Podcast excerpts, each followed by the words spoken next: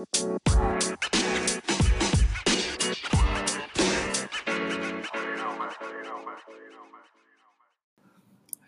ายคนคงจะเจอกับปัญหาเกี่ยวกับการนอนนะครับ แล้วก็โดยเฉพาะถ้าเราอยู่ในเมืองหลวงอย่างกรุงเทพ ซึ่งเป็นเมืองที่ไม่เคยนอนนะครับ เมืองที่ไม่มีวันหลับไหลอย่างนี้ เราก็ยิ่งยิ่ง ยิ่งมีอะไรทำในตอนกลางคืน ยิ่งทำให้ไม่ได้นอนเข้าไปใหญ่ แล้วทวีคูณมากกว่านั้น อย่างตัวโชคเองก็ประสบปัญหาเกี่ยวกับการนอน ก็เพราะว่านั่นแหละครับ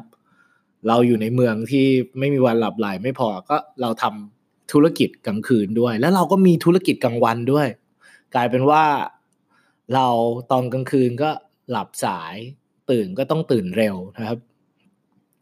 ยิ่งทำไปเรื่อยๆ ก็โชก็รู้สึกว่ามันมันมันทำให้เรามีผลกระทบกับร่างกายดีกว่า มีผลกระทบกับร่างกายเรา เราเริ่มรู้สึกว่าเราโดซี่ก็คืองวงเงียเรารู้สึกว่าเราไม่ได้ไม่ได้สามารถฟังก์ชันได้เต็มที่เหมือนเมื่อก่อนนะครับ ก็เลยเริ่มอ่านแล้วก็เริ่มศึกษาเพิ่ม อ่านหลายบทวิจัยหลายแพทย์ที่ มาทำการอธิบายให้นะครับ แล้วก็คิดว่าข้อมูลที่ได้นี่ค่อนข้างน่าสนใจก็เลยเอามาแชร์นิดหนึ่งนะครับ ก็นะครับ เริ่มต้นอย่างแรกอาการของการนอนไม่หลับเนี่ยภาษาอังกฤษเขาเรียกว่า insomnia นะครับ เป็นอาการที่หนึ่งนอนไม่หลับ หรือไม่ก็นอนไม่เพียงพอนั่นเองนะครับ ก็เป็นอาการที่สามารถรักษาได้นะครับ แล้วมันก็มีหลายรูปแบบ คละกันไปคำว่านอนไม่หลับเนี่ยบางคนเขาเรียกว่านอนไม่หลับ หรืออาจจะเรียกว่านอนลำบาก บางคนนอนไม่สนิท บางคนตื่นขึ้นกลางดึก บางคนหลับหลับตื่นตื่นบางคนตื่นนอนแล้ว รู้สึกไม่สดชื่น มันมีหลายมีหลาย อาการแต่ว่าสุดท้ายแล้วทุกอย่างก็ครอบอยู่ใน umbrella เดียวกันนะครับครอบอยู่ในร่มอันนี้ที่เรียกว่า insomnia นะครับ insomnia มีปัญหายังไงบ้างเกี่ยวกับร่างกายดีกว่านะครับ ก็สิ่งที่ผมได้มาหลักๆ นี่จะเป็นโน้ตที่จากที่มาจากบทสนทนาของคุณแมทธิววอลเกอร์นะครับ เป็น neuroscientist นะครับเป็นศาสตราจารย์วิจัยทางด้านสมอง นะครับจาก UC Berkeley ก็เป็นผู้เขียนหนังสือชื่อ Why We Sleep ก็คือผู้เชี่ยวชาญด้านการนอนเลยแหละเป็น sleep expert นะครับแล้วก็บวกกับบทความเพิ่มจากแพทยศาสตร์มหิดลนะครับ เกี่ยวกับเรื่องเกี่ยวกับการนอน เขาบอกปัญหาอย่างแรกเนี่ยของการนอนก็คือผลวิจัยมันออกมาแล้วครับ การที่เรานอนไม่พอเนี่ยมันมีปัญหากระทบกับร่างกาย แล้วก็มีปัญหากระทบกับร่างกายเราในใน ระยะยาวแน่นอนนะครับ ก็คือสรุปง่าย ๆ เอาสั้นๆของบทวิจัยเลยก็คือ คุณจะตายเร็วขึ้น คุณจะตายเร็วขึ้นแน่นอนครับ นอนน้อยทำให้คุณตายเร็วขึ้นหกสิบห้าเปอร์เซ็นก็คือคุณก็มีโอกาสจะด้องเร็วกว่าคนปกติเนี่ยประมาณหกสิบห้าเวลานอนที่คุณควรมีคือแปดชั่วโมงนะครับเป็นการนอนให้เรา ให้เรานอนได้เพียงพอนอนให้ได้เต็มอิ่มเนี่ยควรจะได้นอนได้8ชั่วชั่วโมงครับถ้านอนน้อยกว่านั้นนอนไม่สดชื่นมีปัญหาอินซอมเนียเนี่ยตายเร็วไม่พอเราเพิ่มเรื่องโรคความดันนะครับความไม่สดชื่นเนี่ยมันก็ส่งผลกระทบต่องานเราแน่นอน เพราะเราก็จะไม่มีโฟกัสเพราะเราง่วงเราอยากจะนอนตลอดเวลาเราก็ยิ่งไม่มีโฟกัสก็กระทบกับงาน กระทบกับสังคมเรา กระทบกับทุกส่วนในชีวิตเราเกี่ยวกับการนอน คุณคิดดูง่าย ๆ นะว่า งั้นงั้นมนุษย์จะถูกสร้างมาให้มีการนอนทำไม นอนนี่นอนนี่คือสามสิบห้าเปอร์เซ็นของชีวิตเราแล้วมองง่ายๆแล้วก็คือในชีวิตเราเนี่ยแปดสิบเก้าสิบปีเรามีเวลาในการนอน เกือบยี่สิบสามสิบปีเลยนะครับ เราถูกสร้างมาเพื่อให้มีสัดส่วนของการนอน ก็เพราะว่านอนมันคือเฟสของ recovery นะครับ มันคือช่วงเวลาในการที่เราจะได้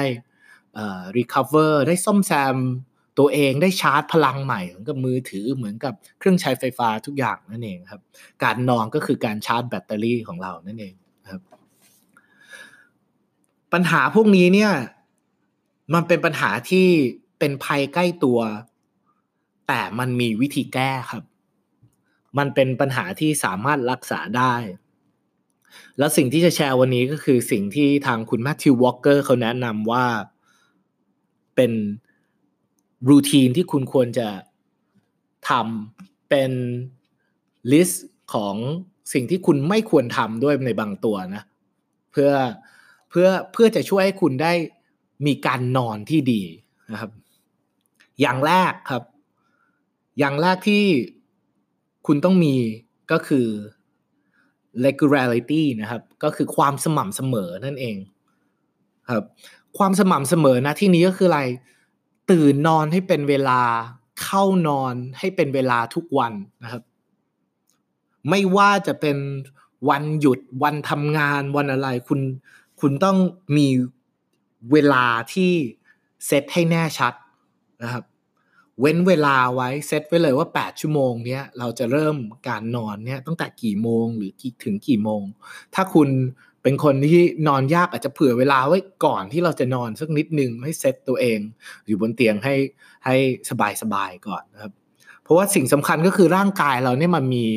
มันมี human clock อยู่ครับมันมีมันมีนาฬิกาอยู่ในตัวเราที่จะบอกว่า ตอนนี้มันกี่โมงแล้ว เราควรจะนอนหรือยังร่างกายเราควรจะปล่อยเมลาโทนิน หรือว่าเคมีที่มันช่วยในการนอนเนี่ยออกมาเมื่อไหร่หรืออะไรยังไงนะครับ ก็อย่างแรกก็คือนอนให้เป็นเวลาแล้วก็เข้านอนให้เป็นเวลาด้วยครับ อย่างที่สองก็คือเรื่องเกี่ยวกับไฟครับ คุณแมทธิววอลเกอร์บอกว่าไลท์มันเป็นสิ่งที่ ทำให้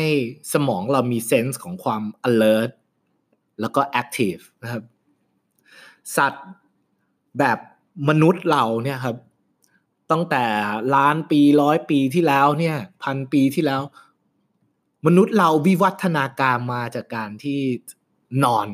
ตอนกลางคืนอยู่แล้วนะครับ แล้วเราก็หากินตอนกลางวัน ตั้งแต่ยุคล่าสัตว์ตั้งแต่ยุคอะไรครับ เรา เรามีความเซนซิทีฟต่อแสงค่อนข้างมากนะครับ ง่ายๆแล้วก็คือหนึ่งชั่วโมงก่อนที่คุณจะนอนเนี่ย คุณไม่ควรจะจับมือถือหรือคุณไม่ควรจะมาเล่นคอม หรือคุณยิ่งไอ้พวกที่เล่นมือถือจนง่วงน็อกไปเลย หรือว่าดูซีรีส์จนง่วงหลับไปเลยอะไรอย่างนี้ ไม่ค่อนไม่ใช่หลักการที่ถูกต้องเท่าไหร่นะครับ ไม่ใช่หลักการนี่ก่อนมันมีรีเสิร์ชออกมาด้วย มันเป็นเหมือนรีเสิร์ชที่ที่วิจัยพวกคนที่เขาไป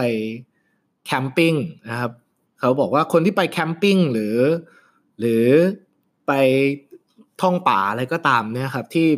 ไม่มีไฟฟ้าไม่มีอะไรเลยเนี่ยเขาจะนอนเร็วกว่า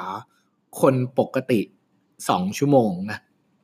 แปลว่ามันจะช่วยทำให้คุณนอนได้เร็วขึ้น มันไม่ใช่เพราะว่าโอเคแคมปิ้งมันก็ไม่ค่อยมีอะไรทำด้วย แต่ว่ามันมีเมลาโทนินในร่างกายมันหลั่งออกมาเร็วขึ้น เพราะว่าเราไม่ได้เอาไฟเราไปใช้สายตาของเรากับไฟอะไรสักอย่างนั่นเองนะครับ ก็อย่าเล่นมือถือ แล้วก็สักหนึ่งชั่วโมงก่อน อย่าจับมือถือเลยนะครับ เผื่อ ปิดไฟเขาบอกว่าปิดไฟในบ้าน อย่าเปิดไฟตอนนอน อย่าดูทีวี อย่าจับมือถือ มันยิ่งทำให้สมองเราแอคทีฟตลอดเวลาครับ แล้วมันก็ไม่ดีต่อสายตาด้วยแหละแล้วมันก็ยิ่งคุณก็รู้อยู่แล้วว่ามือถือ iTunes อ่า YouTube หรืออะไรก็ตามเนี่ยมันก็ถูกสร้างมาเพื่อให้ draw attention คุณนะครับช่วยดึงความสนใจคุณ คุณก็ยิ่งไม่ได้นอนสิ เพราะคุณยังมี สมองแล้วก็ attention แล้วก็ความสนใจทั้งหมดไปโฟกัสกับหน้าจออยู่เลย คุณก็ยิ่งไม่นอนสินะครับ อันนี้คืออย่างที่สองครับ เรื่องไฟ อย่างที่สามก็คือเรื่องความเย็น อันนี้น่าสนใจดี เขาบอกว่า ห้องที่เย็นเนี่ยมีโอกาสที่จะทำให้คุณนอนได้มากกว่าห้องที่ร้อนนะครับ แล้วก็ไม่ใช่แค่เรื่องห้องด้วย หลักๆ มันคือเรื่องเกี่ยวกับร่างกายคุณ เขาเรียกว่า core body temperature นะครับก็คือว่าร่างกายเราเนี่ยมีอุณหภูมิหลักๆ เท่าไหร่รีเสิร์ชอันนี้ก็มีโชว์มาแล้วนะครับว่าความเย็นเนี่ยมันช่วยทำให้เรานอนได้มากกว่าครับก็รีเสิร์ชก็การเอาคนมาใส่เวทสูตรเวทสูตรเนี่ยสามารถจะฉีดน้ำเข้าไปได้ น้ำนี่มีทั้งน้ำร้อนหรือน้ำเย็นก็ได้นะครับ แล้วก็ผลวิจัยก็ออกมาว่าการที่จะ ใส่เวทสูตรด้วยน้ำเย็นนี่ทำให้คนนอนเร็วกว่า แล้วก็สามารถทำให้คนเนี่ยเข้าไปสู่ deep sleep หรือการหลับลึกหลับแบบที่ดีต่อสุขภาพได้มีประสิทธิภาพกว่านะครับ แล้วเสร็จเขาก็คุยว่า แต่บางคนก็ถามนะว่าอ้าวแล้วทำไมเราอาบน้ำอุ่นแล้วกลับมาโดดมานอนบนเตียงแล้วมันรู้สึกสดชื่นกว่า ทำไมเราอันนั้นมันน้ำร้อนแล้วทำไมเราถึงนอนเร็วกว่า เขาบอกว่ามันเกี่ยวกับ core body temperature ครับว่าร่างกายเรามันปรับอุณหภูมิตลอดเวลา ตอนเราเป็นไข้เห็นไหมว่าอุณหภูมิเราก็สูงกว่าปกติ เพราะว่ามันฟังก์ชันไม่ได้ มันปรับอุณหภูมิลงมาเหมือนเดิมไม่ได้ ทีนี้เนี่ยตอนที่เราตอนที่เราเอาความร้อนเนี่ยจากน้ำอุ่นเนี่ยสาดใส่เข้าตัวตอนอาบน้ำหรือตอนอะไรก็ตามเนี่ยก็ ตอนเราอาบน้ำเสร็จเนี่ยแล้วเรากระโดดออกมาจากจากตู้อาบน้ำนะครับ น้ำร้อนก็หยุดไหลจากเราแล้วใช่ไหมก็หยุดไหลใส่เราแล้ว เราก็ทีนี้เนี่ยร่างกายมันก็จะเริ่มพุชความร้อนออก แบบเร็วมาก มันก็เลยทำให้แบบจริง ๆ แล้วร่างกายเราอุ่นกว่าเดิมอีก เพราะว่าร่างกายเราผลักความร้อนจากน้ำอุ่น ที่เราอาบเนี่ยออกมันก็เลยทำให้ร่างกายเราเย็นขึ้นเราก็เลยรู้สึกสดชื่นสบายก็รู้สึกแบบน่านอนขึ้นหลังอาบน้ำก็แปลว่า ความเย็นเนี่ยเปิดแอร์ให้มันเย็นกว่าหน่อยก็ได้ แล้วก็รีบเข้านอนหลังอาบน้ำก็จะช่วย เพราะว่าร่างกายเราก็ยิ่งเย็นกว่าเดิมอีกนะครับ อันนี้คืออย่างที่สามอย่างที่สี่ก็คือ อย่าดื่มแอลกอฮอล์ครับ แอลกอฮอล์ไม่ได้ช่วยให้นอนครับ เขาบอกว่าแอลกอฮอล์เนี่ยไม่ช่วยทำให้นอนทำให้ตื่นแบบไม่รู้ตัวครับ แอลกอฮอล์เนี่ยยิ่งคุณดื่มเยอะ แล้วคุณน็อกหลับไปเนี่ย มันไม่ได้แปลว่าคุณหลับแบบสบายนะ มันแค่เขาเรียกว่าน็อกสติคุณไป แต่ว่าในระหว่างนอนเนี่ย ร่างกายคุณมันแอคทีฟตลอดเวลามันตื่นแบบไม่รู้ตัวตลอดเวลา มันก็เลยทำให้ตอนที่คุณตื่นนะไม่สดชื่น แล้วก็ hang แล้วก็ยังมีแอลกอฮอล์ค้างอยู่ในร่างกายยิ่ง ยิ่งมันยิ่งกัด แล้วมันยิ่ง digest มันมันมันยิ่งทำให้ร่างกายเราเนี่ย ก็เหมือนตอนเช้ามาก็ยังดื่มแอลกอฮอล์อยู่นั่นเองเพราะมันยังค้างอยู่ในร่างกายมันยังซึมไม่หมดนะครับ ก็การดื่มเหล้าเนี่ยไม่ค่อยช่วยเท่าไหร่ ซึ่งค่อนข้างค่อนข้างที่จะ get เลยนะครับ แล้วมันก็จะ block deep sleep ด้วยนะครับ มันก็จะบล็อกการหลับลึกหลับที่มีคุณภาพด้วย นะครับอีกอันหนึ่งที่ไม่ควรที่จะทำก็คือการสูบกัญชาเพื่อนอนนะครับ สูบกัญชาเพื่อนอนเนี่ยก็จะไม่ช่วยเหมือนกัน เขาบอกว่า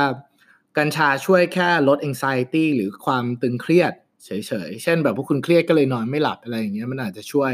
แต่ว่าในเรื่องของร่างกายหรือเรื่องของในเรื่องของผล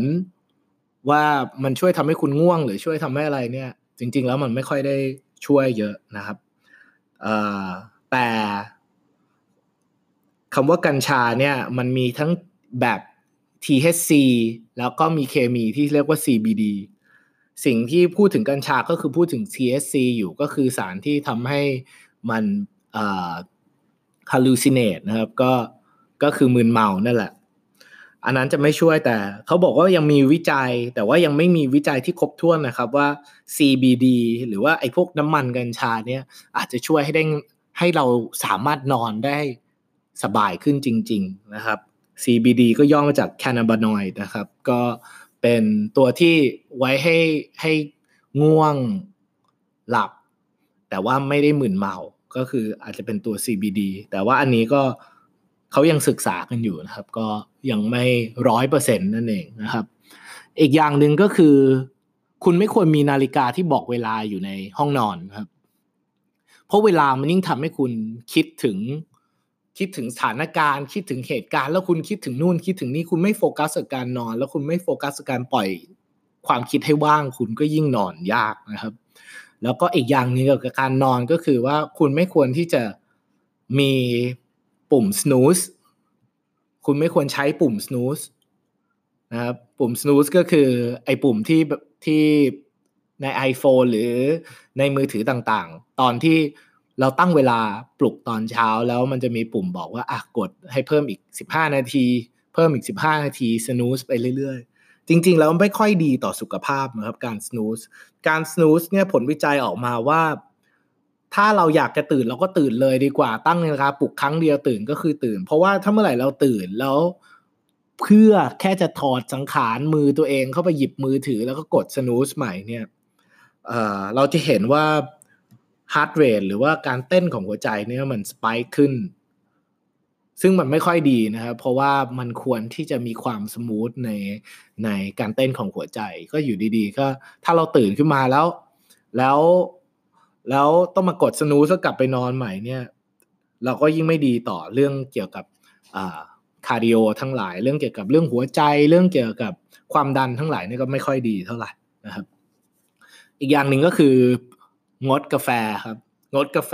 งดชาหกชั่วโมงก่อนนอนนะครับ ก็รู้ๆอยู่แล้วครับ มันมีคาเฟอีน มันก็ยิ่งทำให้มึงตื่นนี่ครับ ก็ยิ่งทำให้นอนหลับยากขึ้นนั่นเองนะครับ แล้วก็อันสุดท้ายครับ ที่คิดว่าช่วยก็คือ ไม่ทำกิจกรรมอื่นใด บนเตียงยกเว้นเรื่องนอนและเรื่องกิจกรรมทางเพศครับ ก็คือเตียงอะ คุณควรที่จะมีเตียงไว้แค่นอนกับมีเซ็กเท่านั้น เพราะว่าปฏิเสธไม่ได้ว่าสองอย่างนี้มันคือธรรมชาติมนุษย์นะครับ แต่ว่าเตียงเนี้ยคุณไม่ควรเอาเวลาบนเตียงมาเล่นมือถือมานั่ง พิมพ์คอมหรือมานั่งดู Netflix หรือว่าดูละครใน YouTube เพราะอะไรเพราะมันจะทำให้เตียงเนี่ยมันกลายเป็น เป็นที่ที่มีกิจวัตรมากกว่าการนอนครับ ยิ่งเตียงเนี่ยเรายิ่งมีสมองในสมองของเราเนี่ยเรายิ่งคิดว่าเตียงเนี่ยมันเป็นพื้นที่ที่เอกเนกเป็นพื้นที่ที่เราสามารถทำหลายสิ่งหลายอย่างพร้อมกันได้เนี่ย เราก็ยิ่งไม่เอาความคิดเรา เกี่ยวกับเตียงไปผูกกับการนอน มันก็ยิ่งทำให้เราเนี่ยนอนได้ยิ่งยากขึ้นนะครับ เรื่องของการนอนนะครับ ที่แชร์ไปทั้งหมดเนี่ยก็เพื่ออธิบายว่านอนเนี่ยมันมีทั้งหลักการช่วยในเชิงของฟิสิกอลในเชิงร่างกายต่างๆนะครับ เช่นเราไม่กินกาแฟ เช่นเราอาบน้ำเช่น เช่นอะไรต่างๆ แล้วก็มีเรื่องของในความคิดและจิตใจเราด้วย ก็คือเรื่องของว่าเราควรที่จะนอน นอนอย่างเดียวบนเตียง เราไม่ควรที่จะมีมีการเผื่อเวลาหรือมีการอะไรพวกมีการเผื่อเวลาในการนอนให้สำหรับคนที่นอนยาก เพราะว่าพวกนี้เนี่ยมันก็คือหลักการคิดนั่นเองนะครับ มันก็คือแปลว่าถ้าอยากจะแก้เรื่องการนอนเนี่ยก็ต้องแก้ทั้งข้างนอกและข้างในนั่นเองนะครับ ก็คิดว่าค่อนข้างที่จะ ค่อนข้างที่จะ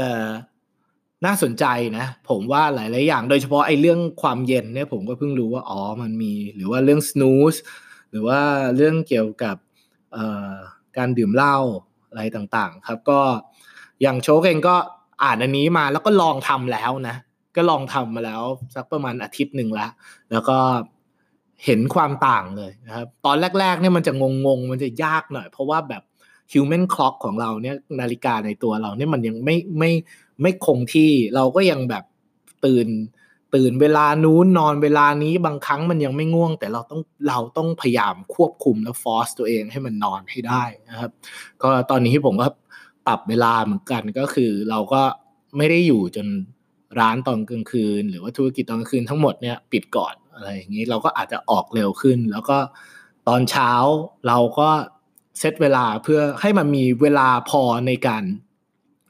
ในการนอนนั่นแหละ คือเราจัดสรรเวลาให้มันเป็นบล็อกแปดชั่วโมง ให้ให้มันให้เราได้นอนแล้วก็ยังได้ทำอะไร โดยที่อาจจะเสียเวลาของ